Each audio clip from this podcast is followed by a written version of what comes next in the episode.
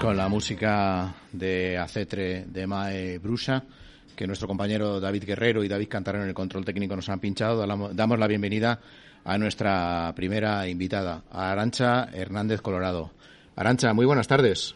Hola, buenas tardes, Paco, ¿qué tal? Pues un placer hablar contigo. Tú eres además la jefa del área de vías verdes y de la Fundación de los Ferrocarriles Españoles. Quizás eh, esa cara o esa cara dentro de las muchas caras que hay en la Fundación eh, de Ferrocarriles que habéis hecho realidad entre todos un sueño que son las vías verdes. Bueno, lo primero, muchas gracias por invitarnos a, tu programa a hablar un poco de, vías verdes, que siempre es, siempre es un placer. Y bueno, pues sí, la verdad es que es un sueño hecho realidad o, o una intención que nació en 1993 con eh, un inventario que hicimos para ver las líneas de ferrocarril en desuso que había por toda, por toda España y bueno, vimos que había 7.600 kilómetros de antiguos trazados de ferrocarril que no tenían, no tenían uso o incluso en algunos casos ni siquiera los trenes habían llegado a pasar por allí, se abandonaron las obras antes de ver pasar los trenes, otras pues se cerraron por distintos avatares de la historia y bueno, pues se han pasado ya casi 30 años y la realidad es que aquellos viejos ferrocarriles se han ido reutilizando como itinerarios no motorizados para utilizarlos a pie, en bicicletas, son accesibles a personas con discapacidad y ahí seguimos promocionando que, que estos recursos, bueno, pues se sigan poniendo en valor porque al fin y al cabo y sobre todo es patrimonio ferroviario puesto en valor al servicio de la ciudadanía. Además, hoy el, el, hecho de que estés hoy con nosotros es precisamente porque queremos trasladar a todos nuestros oyentes y a todos vuestros seguidores, que son muchos, eh, las nuevas eh, propuestas que tenéis, porque vosotros en Vías Verdes no paráis nunca, ¿no? Pero estáis constantemente generando.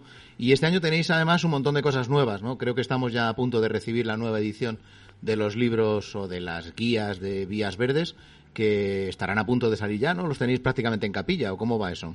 No, no, ya han salido. Ya, están, en, ya están en, las, en los estantes de las librerías, en las plataformas de venta online y bueno, pues son dos bonitos libros, una guía de vías verdes dividida en dos volúmenes, donde recogemos en un volumen sur, centro y levante 35 itinerarios de ese sur de España lleno de, de maravillosas vías verdes y posteriormente ha salido el volumen norte donde con otros 35 capítulos rematamos el, compilar las mejores vías verdes en esta en esta edición que además la hemos hecho en papel en una edición clásica de un libro muy bien editado por la editorial Anaya Turín y también en una versión digital que quizás esto es la novedad pero que cada vez también se, se consume más en este tipo de, de formatos. La verdad es que esto ha sido un trabajo ingente, es un, es un libro con muchísimo contenido que ha sido posible, bueno, al trabajo de mucha gente en mi equipo y al apoyo del grupo Torres Cámara y que sin ellos, bueno, pues tampoco hubiera sido posible. Y además hemos contado pues con esos gestores, promotores, empresas, todo ese ecosistema que hay alrededor de las vías verdes, pues para que nos ayudaran con actualizaciones, con fotos nuevas, en fin, ha sido un trabajo muy colaborativo, muy bonito, muy prologado. Hay muchos ministros y ministras prologando el libro, lo cual, bueno, pues también nos, nos llena de satisfacción, ¿no? Pensar que a nivel institucional esto también está bien reconocido. Sí, además hay una cosa que yo creo que todos eh, los que hemos sido somos eh, usuarios de Vías Verdes también seguimos agradeciendo, ¿no? Que es ese formato papel que ya tiene varias reediciones y que en un momento determinado pues nos puede servir en aquellas áreas donde bueno pues eh, no tenemos cobertura o donde podemos disfrutar de ese tradicional formato complementado con el con el formato digital que lógicamente cada vez va pues buscando encontrando mucho más adeptos, ¿no? ¿Cómo va la venta del soporte papel? Pues si te digo la verdad, el, aspecto comercial ahora mismo lo, desconozco. Acabamos de sacarlo y de alguna manera estamos un poco más focalizados en intentar promoverlo, en localizarlo en los escaparates, en contároslo aquí en la radio, así que muchas gracias. Y, no lo sé, no lo sé, bueno, confío que, bien, pero bueno, sobre todo el objetivo ya no es tanto vender muchos libros, sino que teníamos esa guía de vías verdes desde 1997, como tú has dicho, con distintas ediciones y prescindir de ello y de un libro, aunque hoy en día pueda parecer que no es necesario, nos parecía como que no podía ser. O sea, yo dije, vamos a intentar hacer un libro, vamos a intentar recuperar nuestra querida guía de vías verdes de toda la vida, ¿no? y bueno, pues con lógicamente todas las actualizaciones, modernizaciones y demás, pues nos sigue permitiendo leer con, con detenimiento una ruta, ver qué espacios nos pueden interesar más o incluso si si decidimos hacer un tramo sí y otro no, en fin, todo ese detalle, además de la historia del ferrocarril de cada una de las de las rutas, que es muy interesante y en ese sentido, pues nuestras compañeras del Archivo Histórico Ferroviario de la Fundación de Ferrocarriles, pues también han hecho un trabajo muy muy importante con las reseñas del ferrocarril bien documentadas y con esas fotos en sepia o en blanco y negro tan bonitos que nos lleva a ese pasado del que del que se nutren, de lo que son en realidad las vías verdes, ese patrimonio ferroviario puesto en valor como otra cosa, como itinerarios para el disfrute también de la naturaleza. Sin lugar a dudas. Además, eh, en la era de la tecnología también tenemos que tener cierto recuerdo o cierta predisposición a la nostalgia, porque todos los que usamos eh, las vías eh, también hay un espacio para esa para esa nostalgia, ¿no? De ese tren que ya no discurre por esas vías. Luego, además, también estamos de, digamos, de, enhorabuena porque eh, la, app de Vías Verdes no solo es una realidad, sino que además está teniendo un montón de descargas, ¿no? Cuéntanos, porque además habéis hecho un esfuerzo muy importante de cara a que la app de Vías Verdes tenga ese material que en un momento determinado no podría tener soporte papel. Claro.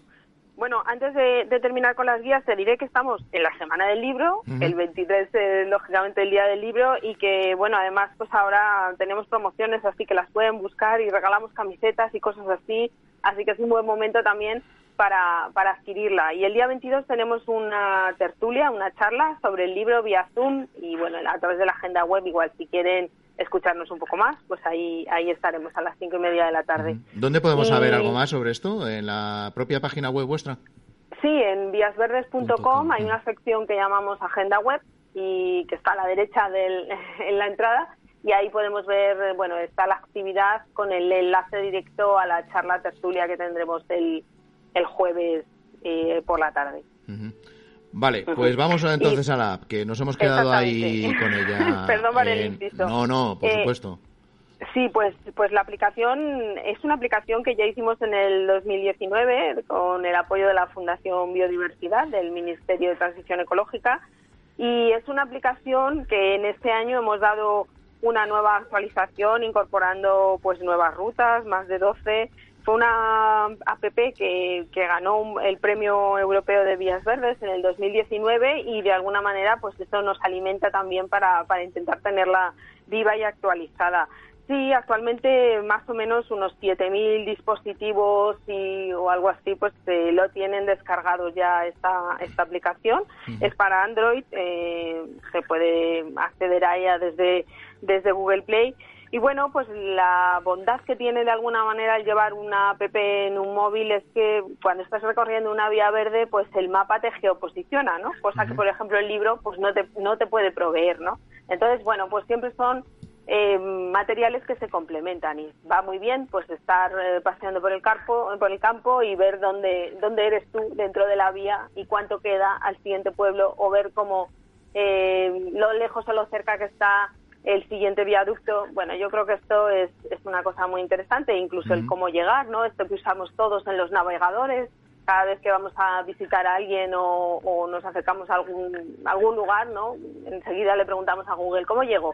Bueno, pues a las vías verdes a través de esta aplicación también se les puede hacer esa pregunta y, llegar fácilmente al inicio de la ruta que fíjate normalmente es casi lo más lo más complicado no a veces, no no están justamente en los sitios que uno bueno están en las afueras de los pueblos en el inicio de un camino y a veces ese punto concreto bueno pues esta aplicación lo lo permite muy bien sí pero además vosotros eh, en este último año a través de Google Maps eh, habéis incluido esa cartografía dentro de lo que es eh, la propia aplicación. Es decir, que también estamos de enhorabuena porque Google Maps ha sido consciente de esa riqueza que tiene Vías Verdes y os ha apoyado ¿no? a través de esta iniciativa. Claro, nosotros, como todo el mundo, hemos usado de base cartográfica Google Maps para un montón de cosas, a través de nuestra web, la aplicación, etcétera. La diferencia ahora es que Google Maps ha incorporado en la base de su cartografía las vías verdes. O sea, conceptualmente es distinto, quiero decir que cualquiera que quiera o no ver un mapa, si hay una vía verde, va a ver que está ahí, ¿no? Efectivamente. Está pues como cualquier calle, como cualquier carretera, como cualquier línea de ferrocarril, como una infraestructura más. Y bueno, pues haciendo un pequeño zoom rápidamente ves, ves las vías. Esto, que puede parecer muy sencillo, pues han sido... Esto nos ayuda a encontrar ese punto de partida, es decir, que de lo que esa carencia o esa carestía que en un momento determinado comentabas, pues precisamente esta incorporación a Google Maps nos ayuda a saber cuál es ese punto de partida y cuáles son los puntos intermedios en caso de que alguien tenga que abandonar esos escapes no tradicionales. Claro, efectivamente, y que de una forma muy natural pues las llevamos todos en el móvil, eh, casi sin, bueno, al fin y al cabo es casi la aplicación o la herramienta que usamos todos de manera muy cotidiana y esto es es lo que tiene valor, ¿no? Y, y, es cierto que, bueno, ha costado su trabajo, las negociaciones con los gigantes tecnológicos nunca suelen ser algo rápido ni de un día para otro, pero bueno, estamos muy contentos de que esto sea así porque los 3.100 kilómetros de vías verdes ahora mismo están como una infraestructura más en, Google Maps. Y, bueno, pues eh, yo creo que es, es, una, es una gran noticia. Y además seguimos, seguimos trabajando con ellos para avanzar en la digitalización que es hacia donde nos lleva ¿no? el día a día y, el futuro. Así que daremos nuevos pasos y veremos hasta dónde llegamos. Digitalización y globalización, ¿no? Y de hecho os habéis presentado a los premios de, europeos de vías verdes. Ese, ese maravilloso concepto de vías verdes a nivel europeo que tiene también esos galardones y os habéis presentado en este caso a la décima gala, ¿no?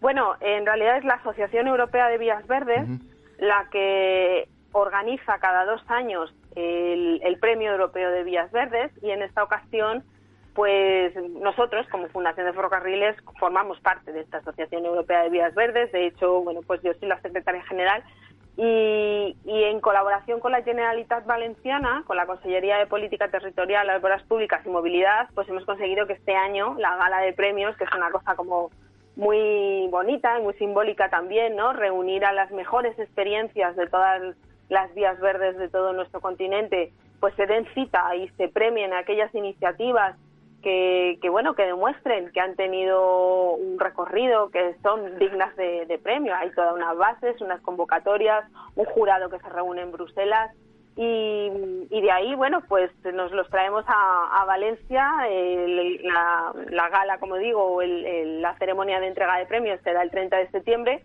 y aprovechamos también pues para organizar una jornada internacional sobre vías verdes turismo bicicleta movilidad así que bueno, este año estamos cargados de, actividad, ¿no?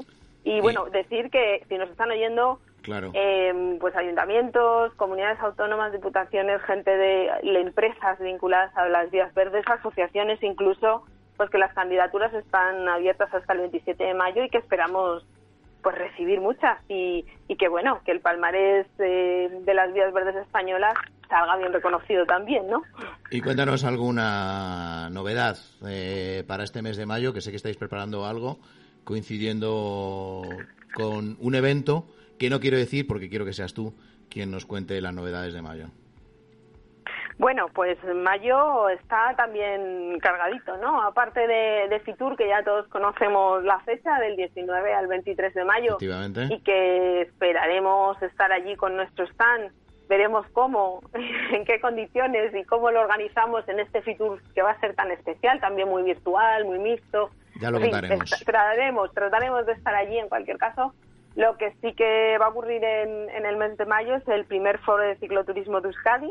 Es del 12 al 14 de mayo y se enmarca en la semana del cicloturismo de Euskadi, que es del 10 al 16, plagado de actividades en toda la comunidad autónoma. Está organizado por Basquetour, por la Agencia Vasca de Turismo y bueno, por la Fundación de Ferrocarriles, que tenemos una buena relación con ellos desde hace muchos años, pues formamos parte de ese comité técnico y organizador para, bueno, ayudar a que, a que el foro y la organización del foro pues, pues eh, sea coparticipada también, ¿no? Eh, va, va a haber un programa de lujo que estoy deseando lanzar, va a estar muy pronto, lo, así que lo, en cuanto esté pues lo, lo podremos difundir. Y sí que puede decir que va a haber dos destinos invitados, que son Girona y Flandes, que son territorios que están trabajando muy bien el tema del, del cicloturismo, del turismo en bicicleta, con un maestro de ceremonias también de lujo, que va a ser Paco Nadal, y con ciclistas consagrados Mm, y hasta ahí puedo leer.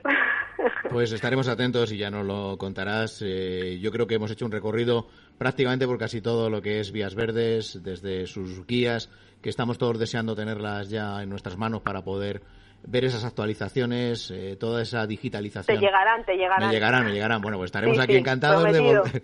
Pues ya te haré la foto y te la mandaré para que todos nuestros oyentes vean que efectivamente eh, nos llegarán aquí a la radio, a Libertad FM. Eh, una buena noticia que Google Maps también, lógicamente, se haga eco de vuestra iniciativa, ese certamen y, sobre todo, ese primer foro de cicloturismo. Y ya hablaremos de Fitur. Así que nada, Arancha Hernández Colorado, un verdadero placer que nos hayas puesto al día de todo lo que está ocurriendo en Vías Verdes, porque no paráis. Pues sí, no paramos. La máquina, la locomotora siempre tiene que estar en marcha. Pues muchísimas gracias por estar aquí con nosotros. Y pues gracias a vosotros siempre. Que siempre estamos. Hay una parte de nuestro corazoncito que todos los meses os lo, os lo dedica a Vías Verdes. Un abrazo. Y os lo agradecemos mucho, este apoyo. Gracias a vosotros también. Un saludo. Hasta luego.